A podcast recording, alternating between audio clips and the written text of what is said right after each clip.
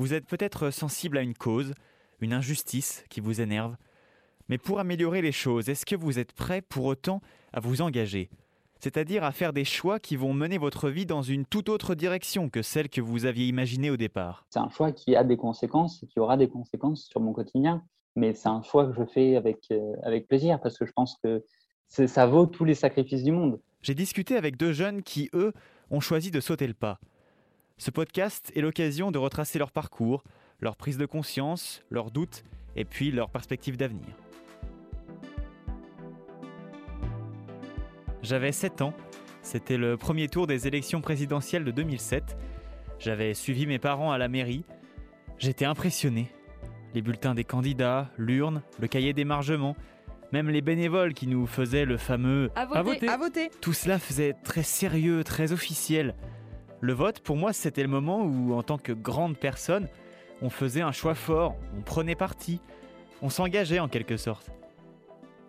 Maintenant, j'ai 21 ans et j'ai pas encore voté. Je suis un peu perplexe. Mettre un papier dans une boîte, bon, très bien, et ensuite, ça va pas changer la société. Ça va pas changer ma vie non plus. Et puis, on s'engage même pas vraiment. On vote, des fois un peu au pif, puis après on rentre chez soi et on reprend là où on s'était arrêté. Non, pour moi, dans l'engagement, il y a vraiment l'idée de consacrer son corps, son esprit, son temps à un combat, un combat qui va changer notre vie. Du coup, j'ai eu envie de savoir, les jeunes de mon âge qui s'engagent, est-ce qu'ils sont prêts à abandonner leurs habitudes, leur confort, la proximité avec leurs proches? Est-ce qu'ils sacrifient ce qui les rend heureux? Je m'appelle Alexis Montmasson et bienvenue dans Twist.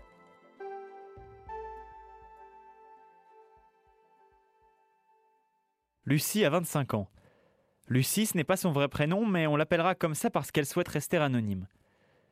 Lucie, je disais, a toujours eu l'impression d'avoir avalé la pilule rouge, comme elle dit. Référence au film Matrix, où le héros ingurgite une pilule donc, et grâce à ça, il apprend qu'il vit dans un monde où les gens sont tous des esclaves sous contrôle, sans même le savoir. Et ça, bah, c'est un peu la vision qu'a Lucie de la société. Un monde violent où on laisse des gens être très riches et d'autres très pauvres. Une société profondément inégalitaire et divisée. Au fil des ans, Lucie adhère de plus en plus à des thèses communistes. Pour elle, les travailleurs doivent réussir à faire la révolution et puis prendre le pouvoir. Ensemble, ils seraient unis au service de l'intérêt général. Après le bac, Lucie décide de militer activement, avec l'espoir de convaincre les ouvriers de faire la révolution. En parallèle de ses études de philo, elle devient membre du nouveau parti anticapitaliste. Mais pendant ses années de licence, elle a le sentiment qu'il lui manque quelque chose, qu'elle n'est pas vraiment à sa place à l'université. Il y a eu quelques, quelques moments où c'était galvanisant parce que j'ai vécu des, mobilisations étudiantes, donc ça c'était chouette.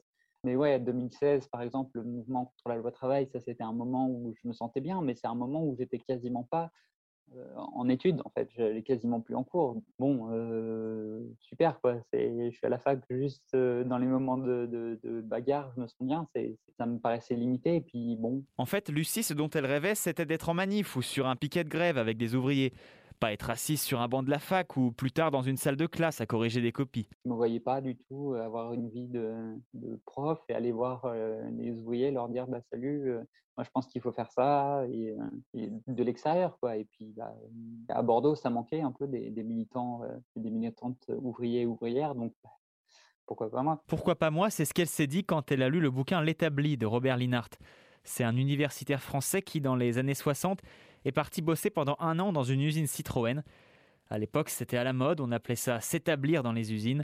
Et ceux qui faisaient ce choix, c'était surtout des militants des partis maoïstes, là où on suivait la politique de Mao, le dictateur chinois. Le parti demandait à ses jeunes membres effectivement d'arrêter leurs études et d'aller s'établir dans les usines. Cécile Piret est chercheuse à l'Université de Bruxelles.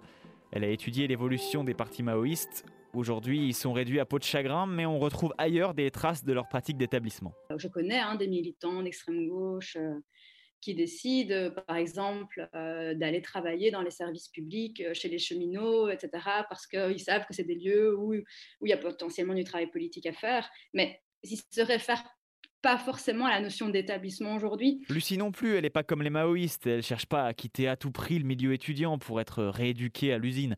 Non, elle s'est juste dit que si elle voulait faire un jour la révolution, eh ben, il valait mieux être auprès des ouvriers. Lucie a donc dû faire des choix de vie. Vous savez, ceux où vous sentez qu'ils sont importants parce qu'ils vont déterminer votre parcours En tout cas, euh, votre parcours pour les années à venir. Lucie donc a d'abord plaqué ses études de philo, puis elle est devenue ouvrière dans l'aéronautique.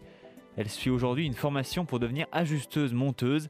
En gros, Donc en gros, on reçoit des pièces et on doit euh, vérifier leur, euh, leur dimension, les mettre aux bonnes cotes s'il le faut, puis après les préparer pour les monter sur, euh, sur avion.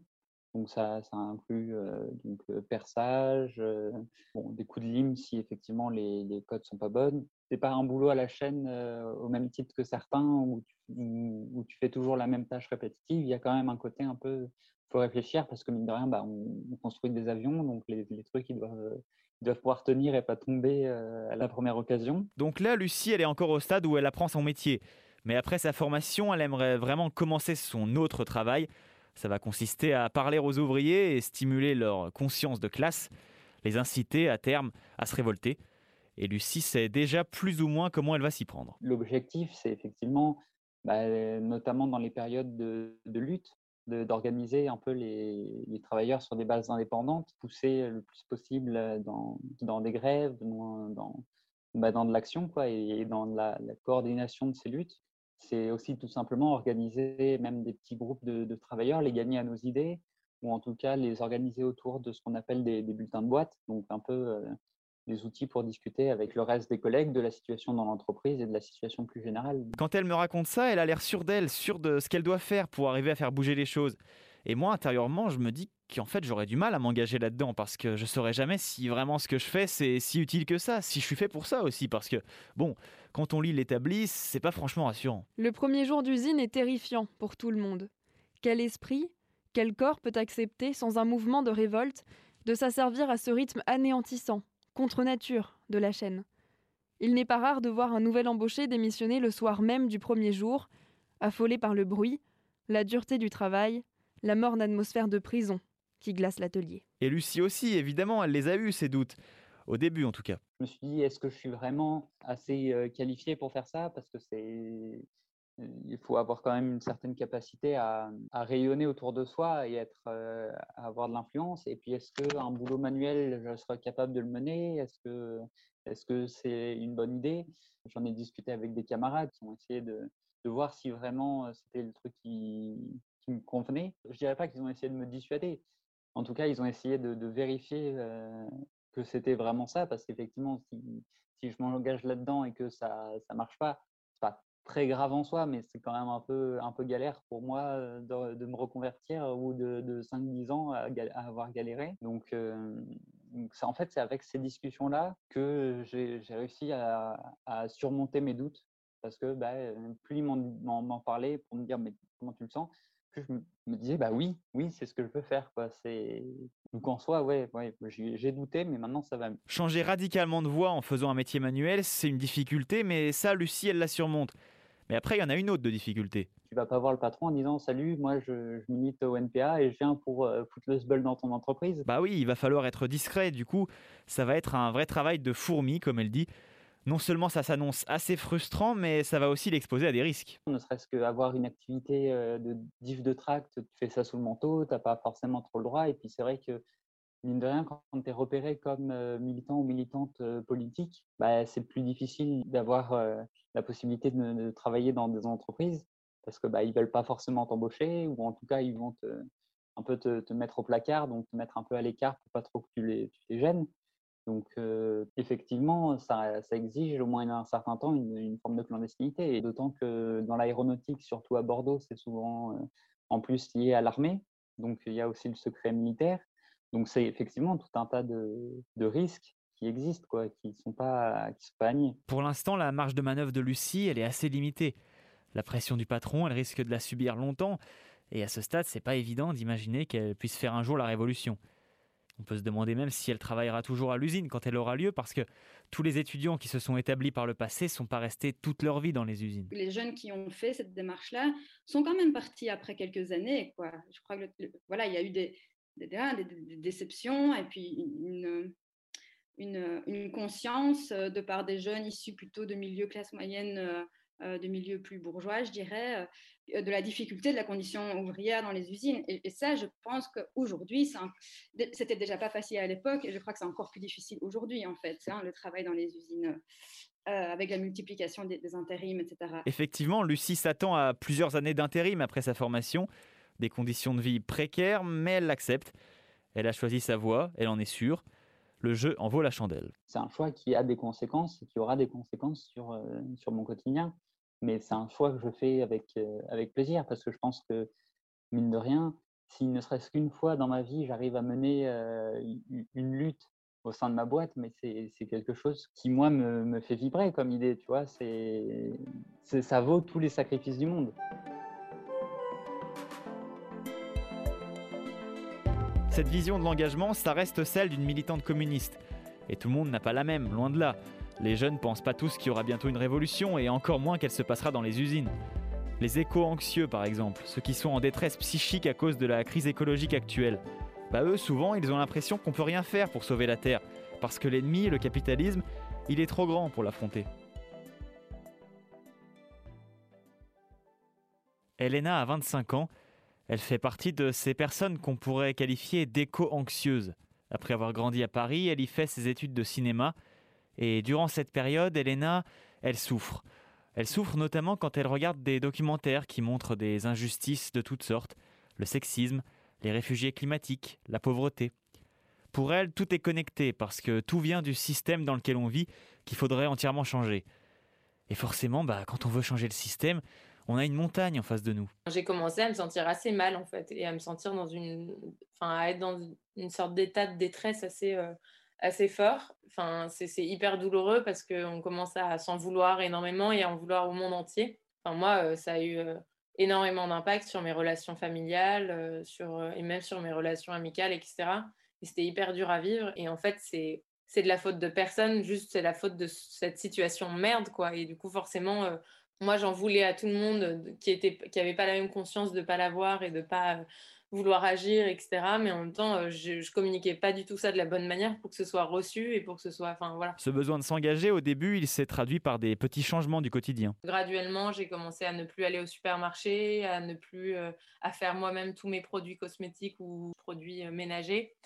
Pour moi, c'est essentiel parce que c'est cohérent avec la vie que j'ai envie de mener. J'ai pas envie de consommer des choses qui, euh, qui sont issus de l'exploitation de personnes ou, ou d'extraction de ressources. Ou, voilà. mais, euh, mais en même temps, euh, enfin ça ne va rien changer absolument rien changer. Quoi. Donc j'avais besoin de quelque chose de plus fort. Au fil des mois, l'état d'Elena se dégrade. Elle se sent de plus en plus seule, jusqu'au jour où elle voit un post Facebook d'une association qui s'appelle La Bascule. La Bascule est un mouvement pour accélérer la transition écologique.